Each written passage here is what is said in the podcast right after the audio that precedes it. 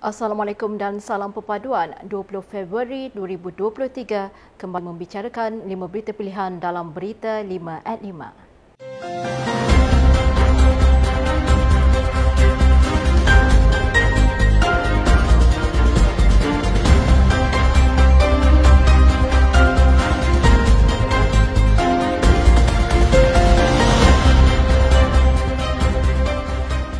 Memainkan peranan yang sangat penting dalam sesebuah kerajaan yang dibentuk kerana golongan terbabit menjadi rujukan sebelum sesuatu polisi atau dasar dilaksanakan. Timbalan Perdana Menteri Datuk Seri Dr. Ahmad Zahid Hamidi berkata demikian ketika menyampaikan ucapan aluan pada Majlis Likok Perdana Ilmuwan Ahli Sunnah wal Jamaah. Jelasnya setiap polisi atau dasar yang dilaksanakan mesti dirujuk dengan ulama agar segala teguran dan nasihat daripada golongan ulama adalah bagi memastikan kepimpinan negara sentiasa mendapat keberkatan.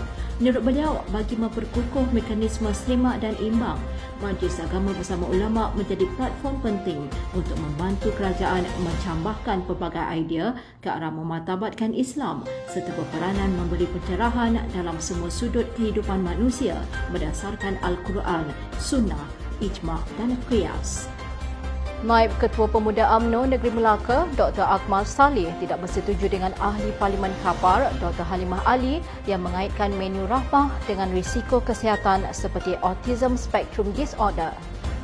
Katanya ini kerana sebagai seorang doktor perubatan, Dr. Halimah sudah pasti mengetahui bahawa melalui kajian yang dilakukan di peringkat global, punca kepada penyakit ini masih tidak diketahui. Jelasnya ini adalah pertama kali beliau mendengar punca autism adalah dari makanan yang tidak berkualiti setelah bertahun namanya menjadi doktor perubatan. Beliau yang juga ahli Dewan Undangan Negeri Melimau berkata, sebagai seorang ahli politik, pemimpin PAS tidak sewajarnya mempolitikkan fakta kesihatan kepada rakyat kerana ia akan memalukan profesion beliau sebagai yang berhormat dan juga mencemarkan nama baik profesion beliau yang merupakan seorang doktor perubatan. Exko Pergerakan Pemuda AMNO Datuk Muhammad Fazli Zainuddin berkata, pemilihan AMNO 2023 menunjukkan AMNO tidak pernah menghadapi masalah ketandusan pemimpin khususnya untuk menerajui kepimpinan parti.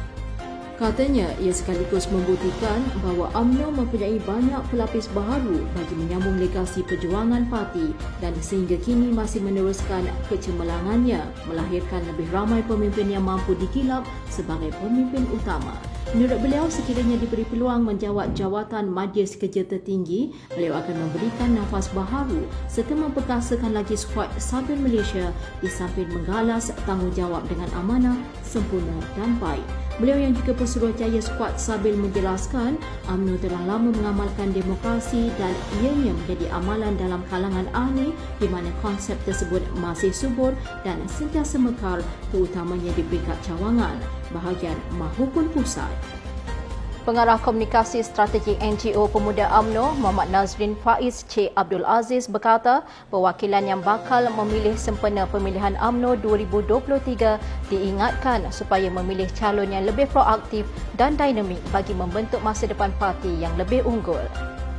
Menurut beliau, antara ciri pemimpin proaktif adalah tidak mempunyai agenda pribadi dikala menawarkan diri sebagai calon bagi sesuatu jawatan. Mengulas lanjut mengenai pemilihan AMNO, beliau menyeru golongan profesional dari segala bidang untuk mengambil peluang yang ada bagi meraihkan demokrasi di dalam parti.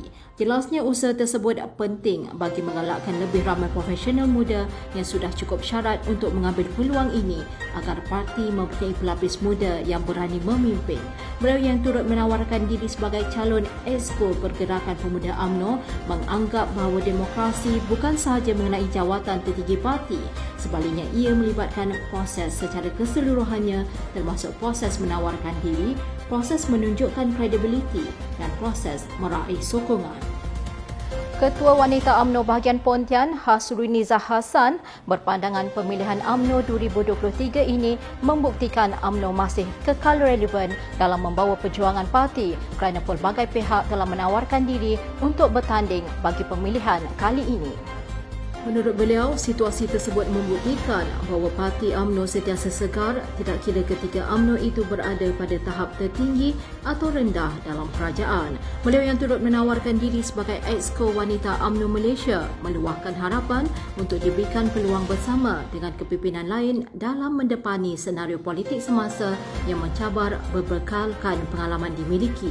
Beliau yang pernah menjadi exco Puteri UMNO Malaysia akan memanfaatkan pengalaman yang ada bagi mem- membantu kepimpinan wanita UMNO khasnya dalam mendepani cabaran mendatang.